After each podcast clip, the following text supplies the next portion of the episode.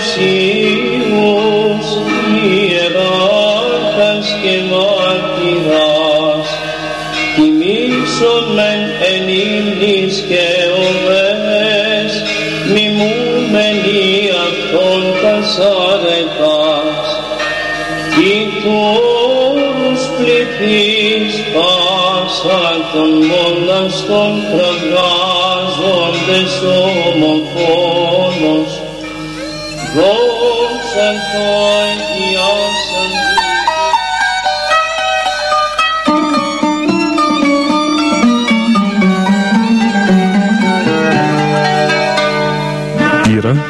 Αγιοριτών Πατέρων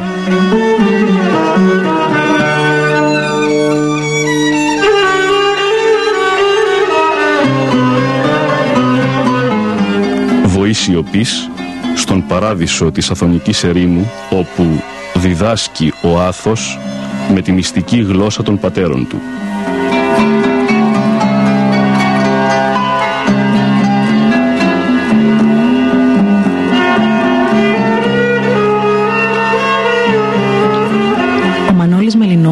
Μελινός κομίζει στο Άγριον Όρος το απόσταγμα της Σταυρωμένης Καρδιάς Οσίων Γερόντων από το Άγιον Όρος.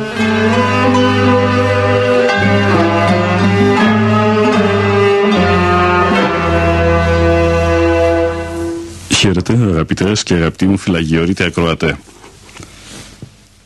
Στα πλαίσια της σημερινής αθωνικής επικοινωνίας μας θα έχουμε την ιδιαίτερη χαρά και πάλι να ακούσουμε τον γέροντα Ιωακήμ, τον δικαίο της κοινοβιακής σκήτεως προφήτου ηλίου, εδώ στο περιβόλι της Παναγίας, να μας αποκαλύπτει διάφορα στοιχεία πνευματικά ασφαλώς τα οποία είναι χρήσιμα στον ανάντι δρόμο τον οποίο ακολουθούμε στην καθημερινότητά μας.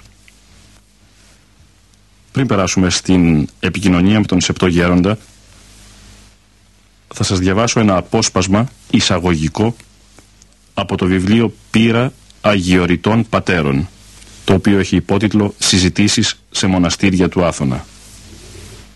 Στο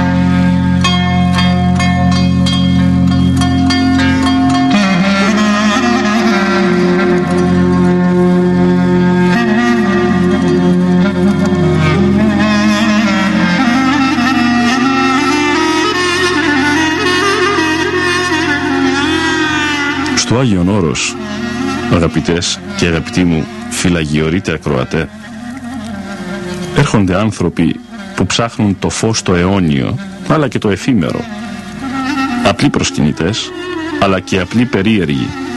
Ερευνητές και καλλιτέχνες, περιηγητές και φυσιοδίφες, άνθρωποι που έχουν μιλήσει με τον Θεό και άλλοι που έχουν μιλήσει με τον διάβολο. Εδώ συναντούμε όλους τους τύπους του μοναχισμού με τα σκηνώματά του. Μοναστήρια, σκήτες, ερημητήρια, κελιά. Βέβαια, ο μοναχικός βίος του Άθο ανάγεται σε χρόνους πολύ αρχαιότερους των χρόνων ιδρύσεως των κυρίαρχων μοναστηριών, ίσως και τον 5ο αιώνα. Περί τα μέσα του 9ου αιώνος μαρτυρείται μοναχικός βίος στην Ιερή Χερσόνησο. Πρόκειται περί νομάδων μοναχών, οι οποίοι όμως και κοινότητας συναπαρτίζουν και κανόνες τους διέπουν. Έχουν ναός στις Καριές, στη Μεγάλη Μέση, όπου τρεις φορές το χρόνο συνάζονται για να συμπροσευχηθούν και να συσκεφθούν. Ο Άθος αρχίζει να παρουσιάζει αξιόλογη κίνηση η οποία εμπεριείχε τα σπέρματα ανυπολόγιστης γονιμότητος για το μέλλον από τα μέσα του δεκάτου αιώνος με τον πατέρα του αγιορητικού μοναχισμού τον Άγιο Αθανάσιο τον Αθωνίτη. Από την εποχή αυτή σημειώνεται τολμηρή οικοδομική εργασία. Οι φιλομόναχοι αυτοκράτορες του Βυζαντίου αναλαμβάνουν τις δαπάνες ανεγέρσεως και εμπλουτισμού 20 μεγαλοπρεπών μοναστηριακών συγκροτημάτων. Ό,τι πλέον πολύτιμο αποταμιεύεται στα ιερά αυτά σκηνώματα. Τίμια λείψανα, καλλιτεχνικά αναθήματα, θαυματουργές εικόνες, μια ποικιλία σπανίων και βαρυτήμων αντικειμένων, χιλιάδες κωδίκων. Οι Αγιορείτε διεφύλαξαν, διαφυλάτουν και προάγουν μέσα στην ψυχή τους και στους πολεμικούς πύργους των μονών την Ορθοδοξία και τον πολιτισμό. Εδώ το τότε και το τώρα εφάπτονται αλλήλων. Θρύλοι και παραδόσεις συμβάλλουν στο θέλγητρο του μυστηριώδους το οποίο αποπνέουν ναοί και παρεκκλήσια, κελιά και δένδρα, τείχη και πυλώνες. Ενικούν παντού, αρμόζοντας άριστα το υπεραισθητό με το αισθητό. Οι αγιορητικές παραδόσεις, τα τυπικά, αποτελούν για τον μοναχό ασφαλιστική δικλίδα και εγγύηση της πραγματικότητος μέσα στην οποία ζει, καθώς και επιστοποίηση της ορθότητος του τρόπου ζωής που επέλεξε. Χτισμένοι μέσα στα στασίδια τους, οι αγιορείτες παρακολουθούν το μεσονικτικό, τον όρθρο, τη Θεία Λειτουργία, την ακολουθία των ορών, την παράκληση, τον εσπερινό, το απόδειπνο. Κάτω από τους θόλους των μονών θεραπεύεται ο μυστικισμός στην ευγενέστερη μορφή του. Στέρνα, βαθιά, γεμάτη θαύματα το κάθε ιερό σκήνομα εδώ στο περιβόλι της Παναγίας. Ο κάθε σταυρός σημαδεύει το θαύμα.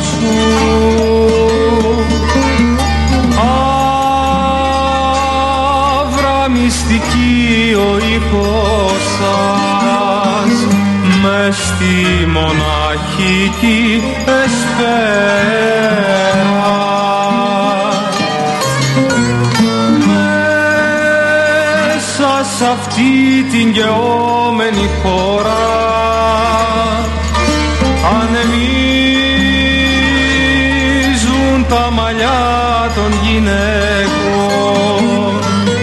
Ο εχθρός περνάει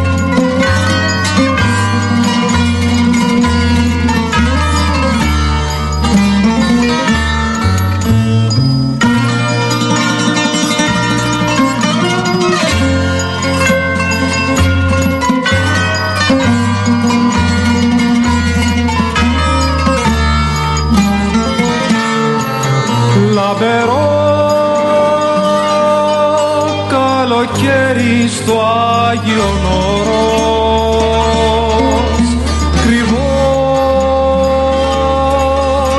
το φίδι κάτω απ' την πέτρα καθώς οι σκιές των γερόντων πέφταν πάνω τους.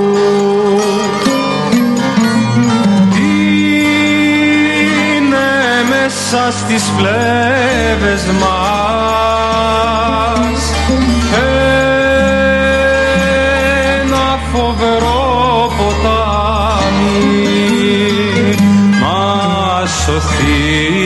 πέρα απ' τα διανόητο αν φτάνει ακόμα μέσα μας ο μυστικός ήχος των σημάντρων είναι γιατί εσώτερα ένα μικρό πουλί τεινάζει τα φτερά του περιμένοντας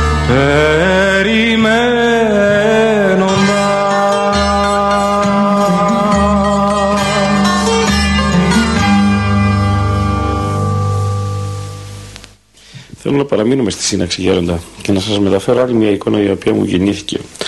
Θα σας τη δώσω με την ε, γνωστή έκφραση αδελφός υποαδελφού βασταζόμενος ως πόλης ο χέρα. Θέλω το σχολιασμός σας γι' αυτό καθώς είδα τους πατέρες νέοι όλοι τους κατά κανόνα στην σκήτη σας ευσταλή παλικάρια έτσι τα καμάρωσα και τα καμαρώνω που ε, από ό,τι συζήτησα μαζί τους ε, θα μπορούσαν κάλλιστα όχι απλώς να σταθούν έξω στην κοινωνία αλλά να έχουν τις καλύτερες θέσεις, ε, τις καλύτερες προοπτικές και όμως όλα αυτά τα αφιέρωσαν στο Θεό. Τα κούψαν στα πόδια του Θεού όλα αυτά. Και είναι τώρα εδώ μέσα και το ένα με το άλλο κρατιούνται σφιχτά από το χέρι με τη δική σας καθοδήγηση του Γέρνοντος εννοώ όπως γίνεται σε ολόκληρο το Άγιον Όρος άλλωστε και δείχνουν πόλεις οχυρά. Αυτό είναι το σχολιασμό θέλω. Ναι. Το παλιός εγώ.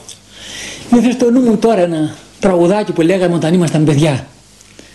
Η ψηπέτε αετή προχωρούμε, προχωρούμε στην κορφή. Ο μοναχός είναι αγωνιστής. Και δεν μπορεί να είναι ένας αγωνιστής μόνος του. Έχει ανάγκη και από άλλους συναγωνιστές. Έναν καιρό αυτή τη λέξη συναγωνιστές τη λέγαμε μιας πολιτικής ιδεολογίας στην Ελλάδα και είναι τρόπος εμείς οι άλλοι να το πούμε. Κυρίως συναγωνιστές είναι αυτοί που αγωνίζονται στον πνευματικό αγώνα. Εμείς οι πιστοί άνθρωποι, εμείς οι μοναχοί, είμαστε συναγωνιστές. Εγώ τώρα στους λαϊκούς που έρχονται εδώ, τι κάνει συναγωνιστά; Δεν λέει ένα κομμουνιστής ο γέροντας. Δεν είμαι καμιάς πολιτικής ιδεολογίας. Αλλά αυτές τις ωραίες λέξεις που τις κλέψαμε, τις κλέψανε μέσα από το Ευαγγέλιο, πρέπει να επανέλθουμε σε αυτές εμείς. Εμείς είμαστε συναγωνιστές, διότι είμαστε στον ίδιο αγώνα. Χωρίς διαφοροποίηση, γιατί στους άλλους αγώνες του κοσμικούς πάντα υπάρχουν ιδιαιτερότητες και συμφέροντα και φιλοδοξίες. Ενώ ο αγώνας είναι για τη Βασιλεία του Θεού. Και εγώ στη Βασιλεία του Θεού και εσύ στη Βασιλεία του Θεού. Πώς πρέπει να πάμε στη Βασιλεία του Θεού; Πιασμένα χέρι-χέρι τα δυο καλά παιδιά. Το λέμε για τα αντρόγινα αυτό. Αλλά είναι και για τους μοναχούς. Πιασμένοι χέρι-χέρι. Λέει ο Απόστολος Παύλος ο έτο ενή ότι αμπέσιου και στο εγύρον. Έπεσε ο ένας. Ποιος θα τον σηκώσει; Ο αδελφός θα σε σηκώσει. Ο αδελφός θα σε σηκώσει. Θα σε πάρει στην πλάτη μάλιστα. Αν σε βρει πεσμένο κατά γης, να σε οδηγήσει εκεί που πρέπει.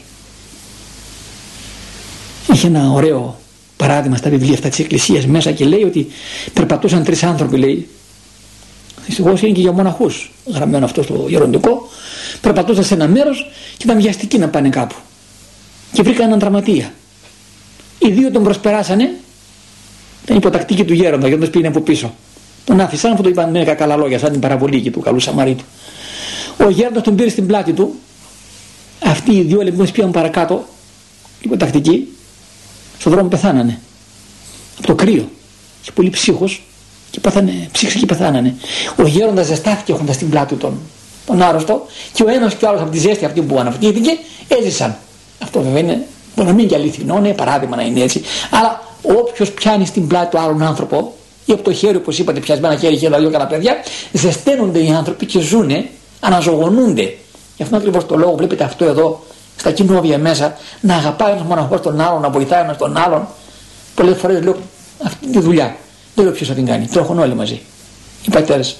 Ο γέροντα πρέπει να κάνει αυτή τη δουλειά. Δεν είναι ειδικό μου και ειδικό σου διακόνημα. Έχω βέβαια τα ίδια τα διακονήματά τους, ανάλογα με τις ικανότητες που έχει ο καθένας, αλλά υπάρχουν και γενικές δουλειές. Λέγονται παγκινιέ λέγονται. Να δεις με τι προθυμία. Και εκεί δίνει κανείς τον ανθρωπισμό του. Και εκεί δίνει την ευγένεια της ψυχής του. Ιδιαίτερα όταν είναι ένας άρρωστος, να δεις με πόση αγάπη τρέχουν οι άλλοι, να του πάνε φαΐ, το το φάρμακο, να ενημερώσουν εμένα πώς πηγαίνει ο άρρωστος έτσι και λοιπά. Όλοι θέλουν να βοηθήσουν τον άλλον. Αυτό είναι ένα πνεύμα και οικογενειακό. Πιστεύω και παλιά στις οικογένειες ήταν έτσι. Ήταν πολύ δεμένες, λέει, οικογένειες, δεμένες. Ε, αυτό σήμερα στα μοναστήρια υπάρχει. Ό,τι δεν υπήρχε στον κόσμο, υπήρχαν παλιά ωραίες συνήθειες στις οικογένειες. Τις έχουμε κρατήσει μόνο εμείς στα μοναστήρια τώρα. Και αυτή η σύναξη που γίνεται το βράδυ, γενικά, γιατί από εκεί παίρνει αφορμή και με ρωτάτε, γινόταν στα σπίτια. Μαζευόταν η γειτονιά όλοι, οι συγγενείς. 20-30 άτομα καθόταν έξω στα σαμπλέτη, ούτε, ούτε καθίσματα υπήρχαν, πάνω στις πέτρες και λέγανε και ωραίες ιστορίες και ωραία παραμύθια και ωραία τραγούδια και ωραίες παραδόσεις και έτσι πήγαν να κοιμηθούν. Τώρα το κουτί δεν αφήνει. Και η ψυχαγωγία είναι νυχτερινή. Η βραδινή ζωή δεν αφήνει τους ανθρώπους να ζήσουν οικογενειακά και έρχονται εδώ οι επισκέπτες και βλέπουν εμάς που ζούμε έτσι και μας μακαρίζουν. Ε, λέω δεν θα το κάνετε κι εσείς. Αν δεν θα τη δύναμή σας. Να εφαρμόσετε αυτή τη σύναξη που κάνουμε το βράδυ εμείς εδώ, την οποία έχουμε πάρει από τις οικογενειακές ελληνικές παραδόσεις, να την κάνετε και στο, στο σπίτι σας. Τι λες γέροντα, θα πάνε να στατήσουν τα παιδιά μας. Τι, να μην πάνε να δει το βράδυ στην δίσκο ή στο, πώς τα λένε τα άλλα, το κλαμπ, κλαμπ. Λοιπόν, αυτό το κλαμπ κάτι μου θυμίζει τώρα, αλλά θα το πω. Λοιπόν, καθίσουν τα παιδιά μας στο σπίτι για να πούμε παραμύθια, για να πούμε διηγή, για να χορεύουν, να τραγουδίσουμε στο σπίτι μέσα. Ε, αφού δεν κάνετε αυτά, διαλύθηκε η οικογένεια. Συνοχή δεν υπάρχει. Θυμάστε το πρωί που σας το είπα, συνεννόηση. Το δυσκολό, δύο δύσκολα πράγματα έχει η οικογένεια. Τη συνεννόηση και τη συμβίωση. Επειδή δεν υπάρχει συνεννόηση δεν υπάρχει συμβίωσης. Σκοτώνονται οι άνθρωποι γιατί αυτό εγώ θέλω αυτό και θέλει εκείνο. Εδώ και για την τηλεόραση ακόμα μαλώνουν. Γιατί ο ένας θέλει αυτό το πρόγραμμα και φτάσαμε τώρα στο κάθε δωμάτιο να έχει άλλη συσκευή. Και πάει εκείνος κάθεται σε εκείνο το δωμάτιο, ρε παιδί μου, τι οικογένεια αυτή. Να μην καθόμαστε στο σαλόνι μαζί όλοι, να μιλήσουμε, έστω τηλεόραση. Όλοι μαζί να βλέπουμε. Όχι, εγώ θέλω άλλο και στο δωμάτιο έχει άλλη τηλεόραση και πάει και βλέπει άλλο πρόγραμμα εκείνος. Πω, πω, σκόρπισε η οικογένεια. Ε, λοιπόν, τέτοιοι πειρασμοί στα μοναστήρια δεν υπάρχουν. Ούτε τηλεοράσεις, ούτε ο καθένας μόνος του, αλλά όλοι μαζί. Αυτό σημαίνει κοινόβιον. Κοινή ζωή σημαίνει. Κοινή βιωτή. Κοινόβιον. Όλοι μαζί. Και σας ρωτώ τώρα, όλοι μαζί όταν είμαστε, πάει καλύτερο αγώνας ή όταν είναι κανείς μόνος του; Δεν μπορεί. Πάρ το στρατό. Μπορεί ένα στρατιώτης να πάει να κάνει να αντιμετωπίσει έναν εχθρό. Πηγαίνει ομαδικό. Σώμα-σώμα. Πάνε οι πυροβολητές, πάνε του μηχανικού, πάνε οι πεζικάροι, πάει η αεροπορία και όλοι μαζί αυτοί συγκλίνουν μαζί και κάνουν δίνουν τη μάχη. Λοιπόν έτσι ακριβώς και στα μοναστήρια όλες οι δυνάμεις μαζί. Ο ένας κρατάει τον άλλον και έτσι έχουμε την ηγετία. Α τα πούμε τώρα γιατί και ο διάβολος δεν μας αφήνει και εμάς ήσυχους. Oh, καλόγερο είδε ο εχθρό του. Ο υπαριθμόν εχθρός του, του διαβόλου είναι ο καλόγερος. Όλη την ημέρα αυτό το κύριο Ιησού Χριστέ τον τρελάνει. Σταματήστε πια αυτό. Δεν καμιά φορά ξεχνούνται οι καλόγεροι. Αφαιρούνται καμιά φορά και σταματούν αυτή την ευχή. Τότε πάει και το γαργαλάει. Στη μασχάλη, στο πόδι, στο κεφάλι. Ε, το γαργαλάει.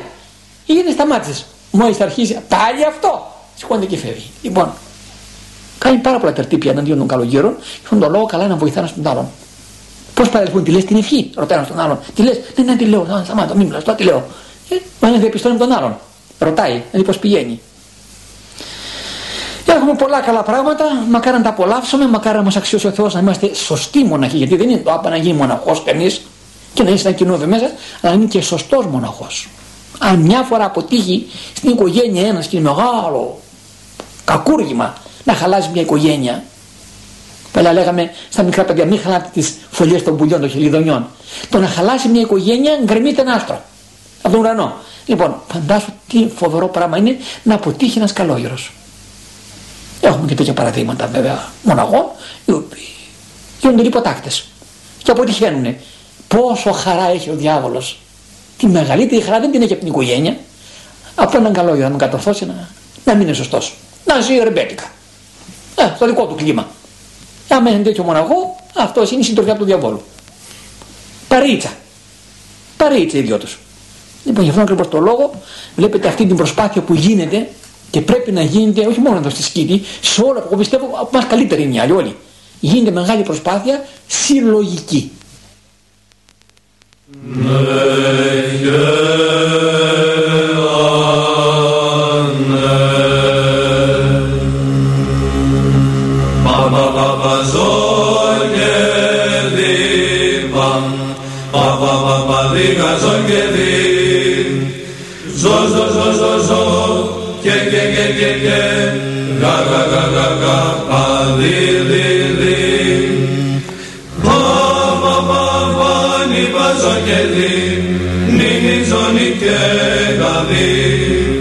Μοναχέ και και γαδί καλώς ήρθες στη μονή μοναχέ καλώς ήρθες στη μονή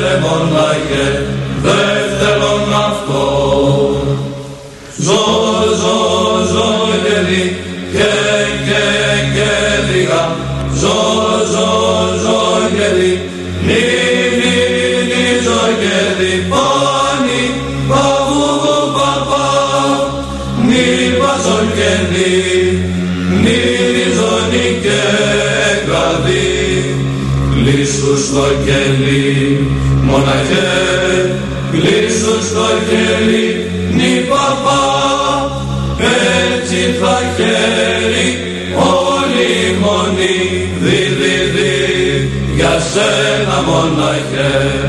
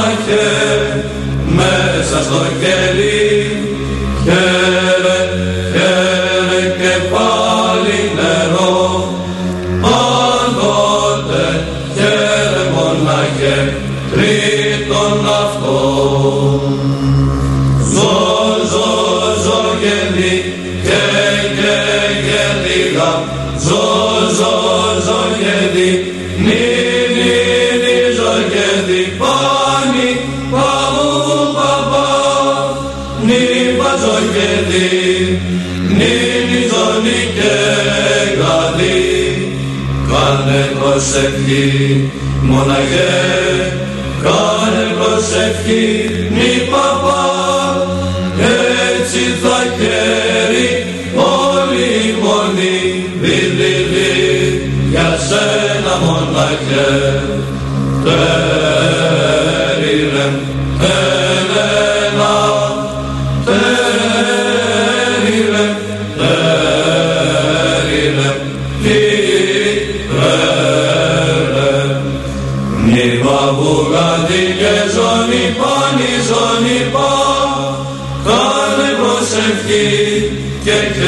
Mol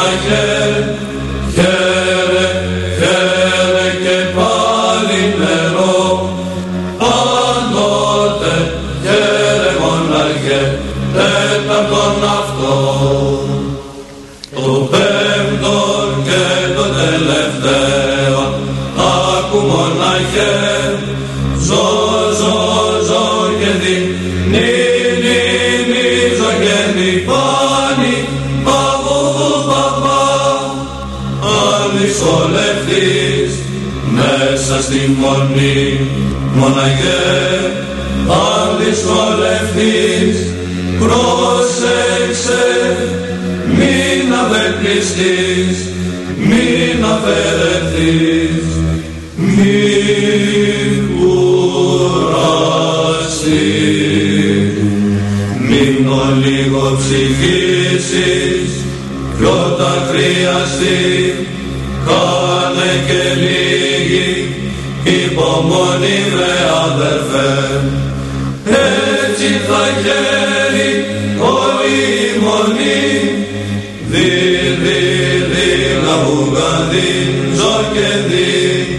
εσένα μοναχέ.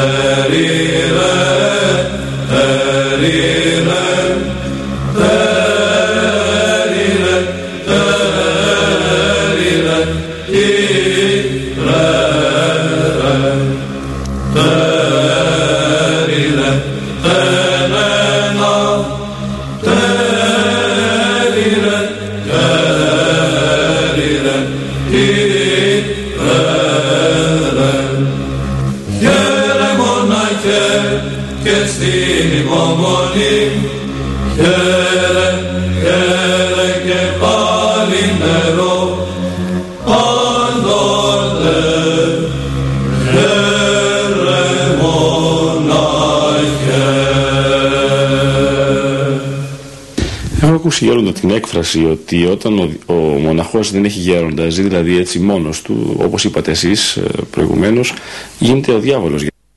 Μεγάλη όσια είσαι μόνοι τους. Ναι, γέροντα, γέροντα, δεν είχαν όμως έναν ε, γέροντα που εξ αποστάσεως έστω Ά, κατά καιρούς τους ε, ναι, ναι. κανόνιζε. Ουδής υπάρχει που να μην έχει στην, στη χριστιανική πνευματική ορθόδοξη ζωή μέσα, άμα δεν υπάρχει πνευματικός δεν υπάρχει τίποτε. Ο στυλοβάτης, ο νυφαγωγός, έτσι λέγεται, που οδηγεί την νύφη ψυχή στον νυμφώνα του παραδείσου, είναι ο πνευματικός. Νυμφαγωγός. Λοιπόν, αν δεν υπάρχει ο οδηγητής σωστός, πάντα ο άνθρωπος έχει τον κίνδυνο να απολεστεί, να αποκλίνει από το δρόμο του. Λοιπόν, όμως το να ζει μόνος έχουν παραδείγματα στο κελί του, δηλαδή στη σπηλιά τους, στο καλύβι του κλπ. Μεμονωμένοι, αλλά πολύ πνευματικά προδεμένοι άνθρωποι. Ένας αρχάριος, αν πάει να ζήσει μόνος, σίγουρα θα γίνει έρμεο του, του διαβόλου. Τόσο το χάσει το παιχνίδι. Ένα μεγάλο, πολύ προχωρεί μετά πολλά, πολλά χρόνια κλπ. Και πάντα όχι ο καθένας, ο κάθε μεγάλος, δεν είναι θέμα ηλικία και χρόνου. Ο όριμος, ο δυνατός, ο οποίος έχει φτάσει στην απάθεια σε μεγάλα ύψη αρετής, το τολμάει να το κάνει αυτό το πράγμα και πάλι όπως είπατε εξ αποστάσεως έχει πάντα οδηγό. Διάβαζα αυτές τις ημέρες, η Μονίβα το παιδί έχει βγάλει ένα βιβλίο, Ο Χαρισματούχος Υποτακτικός. Το έχετε δει; Πολύ ωραίο βιβλίο για τον πατέρα τον Όσιο. Αυτόν τον άνθρωπο τον Εφραίμ τον Κατουνακιώτη και το διάβαζα αυτές τις ημέρες. Δεν το έχω τελειώσει ακόμα γιατί χρόνο δεν έχω, αλλά το προσπαθώ. Και ένα βράδυ το διάβαζα σε σύναξη στους πατέρες. Πάρα πολύ ωραία το παράδειγμα αυτού του ανθρώπου, ο οποίος ήταν σε κελί, αλλά πάντα είχε γέροντα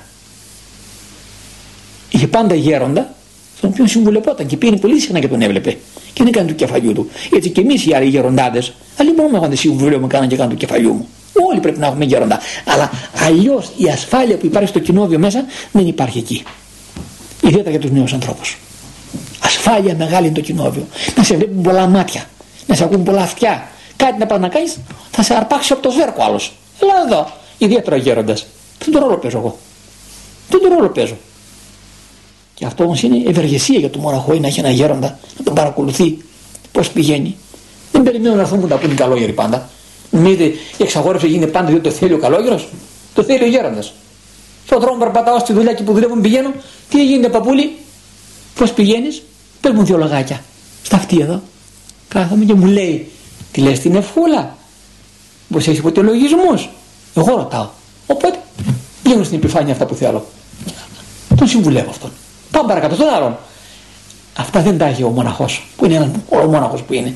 Δεν τα έχει αυτά. Αυτή τη χαρά και την, την ομορφιά δεν την έχει. Το κοινόβιο είναι η μάντρα. Είναι πώ το πρόβατο μέσα στη μάντρα είναι ασφαλισμένο από τους λύκους και δεν κινδυνεύει. Έτσι και ο μοναχός που είναι στο κοινόβιο μέσα, γιατί όλοι οι πατέρες το δέχονται. Και αυτοί που έτσι είναι μονομένα στην έρημο και στα σπήλια μέσα, όλοι λένε το κοινόβιο. Ο σωστός μοναχισμός και αυτός το Άγιο Νόρο μέσα, τα μοναστήρια τα μεγάλα που ξέρετε είχαν κατανήσει δύο όρια τα περισσότερα. Τώρα έγινε προσπάθεια και γύρισαν όλα στον κοινοβιακό βίο, τελευταίο το δικό μας, ο Παντοκράτορο. Έγινε κοινόβιο με, μαζί μας. Το είχαμε εμείς εδώ το, το 92, έγινε και αυτό κοινόβιο και δεν υπάρχει πλέον ιδιότητα μοναστήρι στο Άγιο Νόρο. Διότι, επαναλαμβάνω, η ασφάλεια είναι μέσα στη μάντρα, μέσα στο κοινόβιο. Να υπάρχει και ο πειμένα, ο τζομπάνος. Να σε πω τώρα κάτι να τα ακούσουν και οι ακροατές, αλλά δεν θα με παρεξηγήσεις. Όταν με ρωτάνε καμιά φορά εδώ που έρχονται ξένοι και δεν με ξέρουν, Γέροντα, εσείς είστε εδώ προϊστάμενος. Λέω, Όχι, παιδί μου, εγώ είμαι το μουλάρι. Η σκήτη έχει ένα μουλάρι εδώ και κάνει τις βαριές δουλειές. Τι λέτε, Γέροντας. Μουλάρι είστε; Ε, το μουλάρι είμαι. Πάω όταν παρακάτω, λέει πατέ, αυτός είναι ο Γέροντας. Λέει, γιατί μας το είπατε αυτό το βαρύ το λόγο ότι είστε μουλάρι; Γιατί, α το πω τώρα, οι παλιοί καλόγεροι, επειδή ξέραν πόση μεγάλη ευθύνη έχει ο Γέροντας, τι φορτίου είναι φορτωμένος, από όλα αυτά που γίνονται στα μοναστήρια στα κοινόβια μέσα, όταν καβαλούσαν τα μουλάρια εκείνη την εποχή στο Άγιον Όρος, αυτοκίνητα δεν υπήρχαν, ήταν γραφική η ζωή ωραία, χτυπούσαν τα πόδια στην κοιλιά του μουλαριού, τσους βρε, βούμενος να γίνεις, γέροντας να γίνεις. Και το καταριόταν το μουλάρι να γίνει γέροντας, γιατί πιο μεγάλο φορτίο θα φορτώνονταν. Λοιπόν, γι' αυτό ακριβώς το λέω, χαρακτηριζόμενο, λέω πολλέ φορέ αυτή τη φράση, ας με το συγχωρέσουν οι επισκέπτες που έρχονται το και του λέω εγώ με το μουλάρι.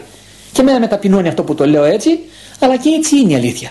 Αν δεν νιώσεις ταπεινά ότι είσαι μουλάρι και ότι είσαι δούλος και υπηρέτης των άλλων, ποτέ δεν μπορείς να κάνεις αυτό το έργο.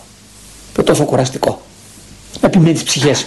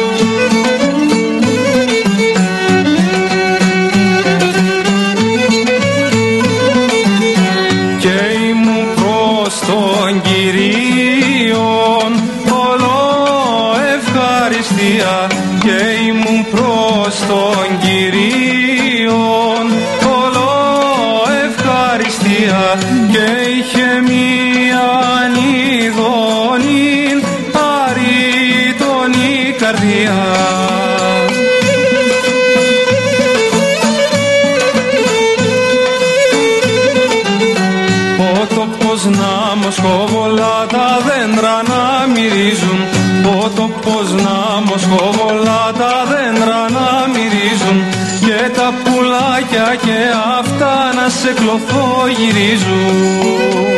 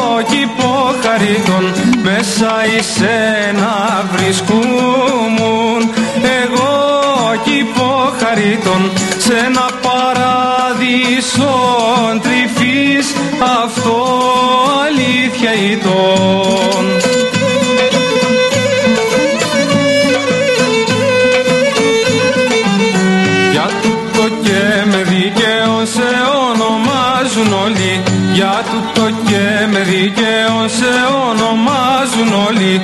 Της Παναγίας Δέσποινας κήπων και περιβολή. Της Παναγίας Δέσποινας κήπων και περιβολή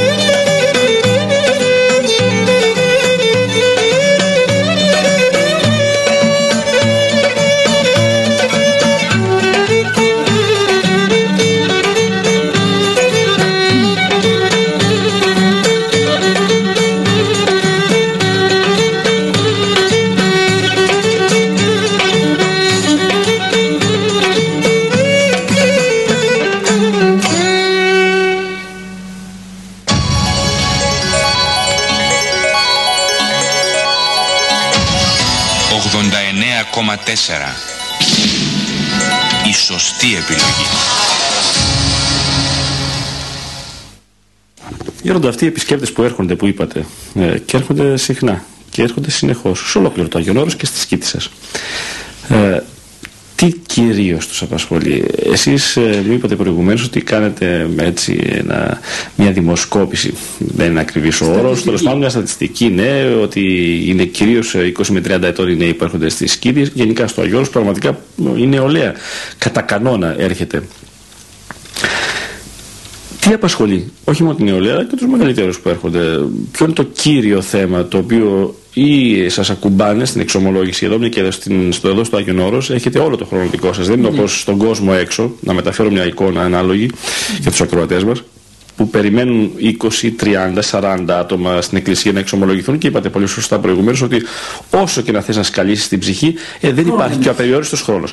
Μέσα στο Άγιον Όρος όμως, όταν δέχεστε την εξομολόγηση ενός κοσμικού, έχετε μία, δύο, τρεις, τέσσερις, πέντε, εφτά ώρες όσο χρειαστεί η ψυχή. Δεν περιμένει κάποιος με την έννοια της αναμονής στον προθάλαμο. Οπότε μπορείτε ολόκληρη την ημέρα να τον εξομολογείτε, που λέει ο λόγος. Τι τον απασχολεί κυρίως τον επισκέπτη σήμερα, τι κουβαλάει απ' έξω γέροντα, ποιο είναι το κύριο θέμα που απασχολεί τον ερχόμενο ε, στο Άγιον Όρος; Αυτοί που έρχονται στο Άγιον Όρος έρχονται οδηγημένοι. Εγώ δεν νομίζω ότι τυχαία έρχονται εδώ και απροετοίματα εξαιρέσιο λίγο. Λίγοι είναι οι τουρίστες, λίγοι είναι οι περίεργοι, λίγοι ελάχιστοι είναι οι προκατηλημένοι. Να δούμε τι στραβάει το Άγιον Όρος μέσα. Έχει μερικούς και τέτοιους. Αυτά είναι για να γελάμε, είναι η ψυχαγωγία μας. Έχουμε κάτι παράξενους τέτοιους και έρχονται εδώ, ε, είναι για μας μια ψυχαγωγία. Για κοιτάξτε αυτός, ψάχνει να βρει ψεγάδια στο Άγιον Όρος. Άσε αυτού να κάνουν την, την τρέλα αυτή. Τρέλα πουλάω που έλεγε κάποιος, τρέλα πουλάω. Έρχονται στο Άγιον Όρος να πουλήσουν την τρέλα. Δεν πειράζει. Εμείς έχουμε μια άλλη τρέλα εδώ. Τη σαλότητα. Για Χριστόν. Λοιπόν, κυρίως αυτοί που έρχονται έχουν οδηγημένοι από τη χάρη του Θεού. Η πλειοψηφία των προσκυνών είναι ευλαβή, ευλαβής. Άνθρωποι ξέρουν τι θέλουν. Έχονται με την αναζήτηση να βρουν έναν άνθρωπο καταρτισμένο πνευματικά, να έχει πείρα από την πνευματική ζωή, να έχει βιώματα πνευματικά, να το ρωτήσουν για τα δικά τους. Και εγώ τι να κάνω τώρα, εσείς λέτε αυτά, εγώ τι να κάνω, γιατί είναι, έτσι λέγεται, εξειδικευμένη ποιμαντική γίνεται εδώ. Εξειδικευμένη ποιμαντική με τον κάθε προσκυνητή έρχεται να μιλήσει για να ακούσει για τον εαυτό του. Εγώ τι να κάνω εγώ. Και γι' αυτό ακριβώς το λόγο τους ρωτάμε το επάγγελμα, τους ρωτάμε την οικογένεια, τους ρωτάμε την ηλικία, τους ρωτάμε άλλα τα γράμματα που ξέρουν και παίρνουμε αφορμή από αυτά να δούμε πού θα οδηγήσουμε τη συζήτηση, πού θα οδηγήσουμε το, την επικοινωνία, ώστε να βοηθούν οι άνθρωποι. Γι' αυτό βέβαια και έρχονται και ξανάρχονται, γιατί αναπαύονται οι ψυχές εδώ στο Άγιον Όρος. Έρχονται οι άνθρωποι προβληματισμένοι, ή όπω λένε έρχονται με άδειες στι μπαταρίες και φεύγουν γεμάτες τις μπαταρίες έχουμε φαινόμενα μετανοίας πολύ συγκλονιστικά, συγκινητικά και λένε ότι οι γυναίκες είναι πιο ευαίσθητες και οι άνδρες τα είναι πιο σκληροί. Αυτοί που έρχονται εδώ επαναλαμβάνει προετοιμασμένοι. Έρχονται εδώ έτοιμοι. Δηλαδή θέλουν ένα σκάλισμα. Να τα πούνε όλα. Και κυρίως εντυπωσιακό είναι ότι έρχονται για πρώτη φορά να εξομολογηθούν πολλά άτομα. Έρχονται για πρώτη φορά. Μετά από χρόνια να βλέπετε τη δάκρυα. Έχω δει να γονατίζει κάτω και να κλαίει στα πόδια μου. Και να μην σηκώνεται πάνω. Σήκω πάνω, μην κάνεις έτσι, θα σε ακούσω στο κάθισμα. Όχι εδώ, δεν είμαι άξιος να σα ταινίσω. Πες μου, τι να κάνω να σωθώ. Έκανα αυτό, έκανα εκείνο. Στην ουσία είναι βεβαρημένα. Έχουν το παρελθόν βεβαρημένο. Με αυτά τα γνωστά, τα κοσμικά που γίνονται στον κόσμο, να τα αποθέσουμε εδώ. Και υπάρχει βέβαια και μία, ας την πω έτσι, επιδίωξη να τα πούμε σε ένα πνευματικό και έμπειρος να είναι και βιώματα να έχει αλλά και να μην το βλέπουν και κάθε μέρα. Τον εφημέριο της ενορίας που μπορεί να είναι και ανώτερος από μένα και καταρτισμένος και καλός ε, κάθε μέρα τον βλέπει που τα λέει έχει μια που αυτή την ντροπή τη βάζει ο διάβολος. Πώς θα τον ξαναδείς αυτόν τον παπά που του τα είπες ε βέβαια εμείς τους λέμε, τους εξηγούμε ότι δεν είναι σωστό αυτό. Ο πνευματικός δεν σε βλέπει σαν γείτονα και σαν άνθρωπο κοινωνικό, σε βλέπει σαν πνευματική ύπαρξη σαν εικόνα του Θεού. Δεν είναι σωστό να σκέφτεται για τον πνευματικό. Καταρχήν τα ξεχνάει όλα. Τα είπε, μετά από λίγο τα θυμάται αυτά που του είπε. Ποτέ δεν τα βγάζει. Είναι ο πόρτος της εξομολογή. Ωστόσο όμως θέλουν να ασφαλιστούν οι πιθανότητα του και από την πλευρά αυτή. Και έρχονται εδώ σε εμάς και με άνεση όπως είπατε σε πολύ χρόνο. Να φανταστείτε ότι έτυχε να κάνουν την εξομολόγηση κατά περιόδους μερικούς. Μόνο δύο-τρεις μέρες. Την πρώτη μέρα λέμε μια αυτό, κουράζομαι και αύριο συνεχίζομαι. Την άλλη μέρα πάλι συνεχίζουμε άλλη πτυχή της ζωής του. Ναι. Και είναι, θέλουν Νιαγάρα αυτή, το Νιαγάρα που λέγατε χθες το βράδυ το ανέκδοτο, να περάσει ο Νιαγάρας από πάνω τόσα πολλά που έχουν κάνει και πραγματικά πάντα έχουν κάτι να πούνε. Γέροντα και αυτό και εκείνο και εκείνο και βλέπεις όταν φεύγουν από εδώ πλέον έχει γίνει η πλήση της ψυχής. Με καθαρή την ψυχή. Πώς να μην αγαπούν το Άγιον Όρος; Πώς να μην το αγαπούν το Άγιον Όρος. Οι άντρες που έρχονται εδώ; Όταν τα μύχια της ψυχής τους τα έχουν βγάλει εδώ.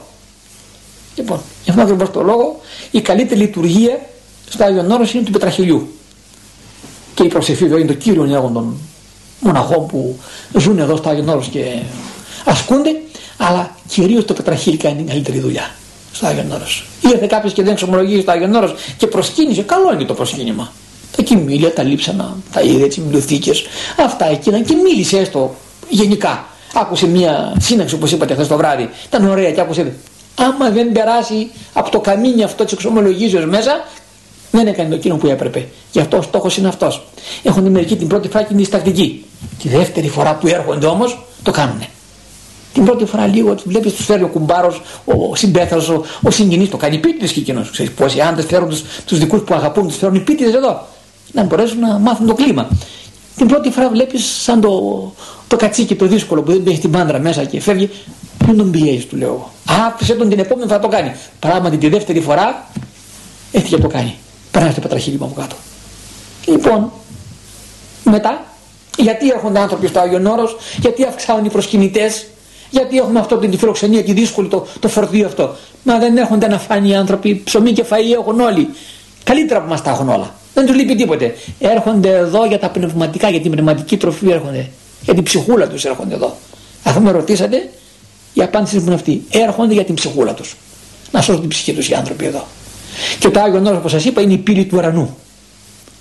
Από εδώ ποιος μπει μέσα εύκολα μετά. Αν μπει στον δρόμο αυτόν, θα βρει τη Βασιλεία του Θεού. Αρκεί να πέσει και σε χέρια έμπειρου ανθρώπου, έχει το Άγιο Όρος. Πνευματικούς καλούς. Τρέχουνε. Που ομολογούν σε όλα τα μοναστήρια υπάρχουν πνευματικοί, έμπειροι και καλοί και όλοι κάνουν έργο. Όλοι έχουν κόσμο. Α συναστρέφονται, ας κουραζόμαστε λιγάκι παραπάνω. Μία ψυχή αξίζει, λέει ο κύριος, όσο αξίζει όλος ο κόσμος.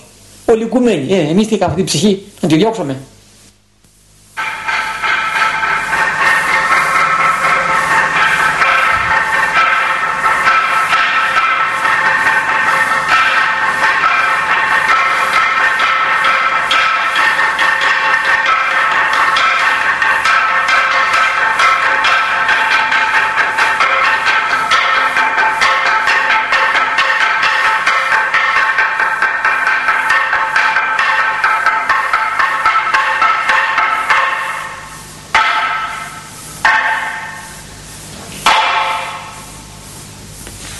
Το σημείο αγαπητές και αγαπητοί μου φυλαγιορείτε ακροατέ και καθώς ακούμε από την Ιερά Κοινοβιακή Σκήτη του προφήτου ηλίου το τάλαντο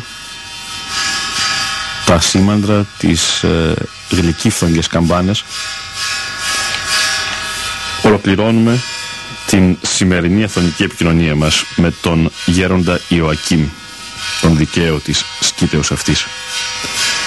Τον ευχαριστώ για άλλη μια φορά εκ μέσης ψυχής και καρδίας οικός για την καλοσύνη που είχε να αφήσει για λίγο τα ποιμαντικά του καθήκοντα και να επικοινωνήσει με μας οι οποίοι διψούμε για τον λόγο τον αγιορητικό, τον λόγο, τον βιωματικό.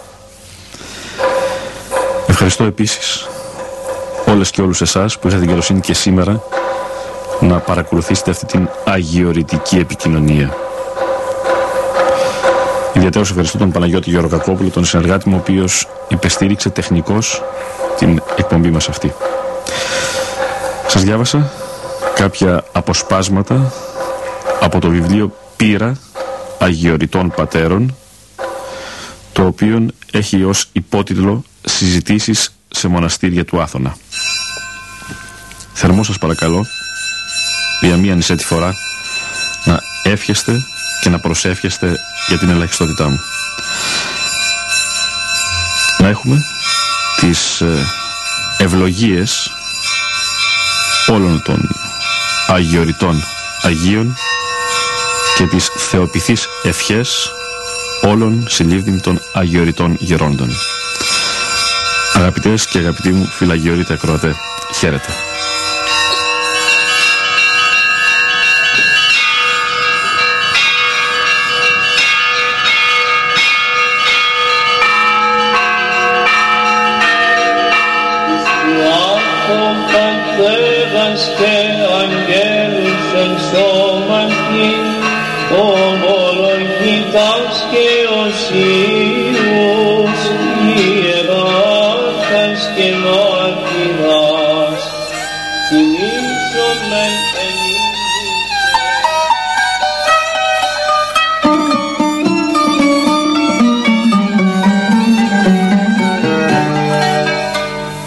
Ήταν η εκπομπή «Πύρα Αγιοριτών Πατέρων».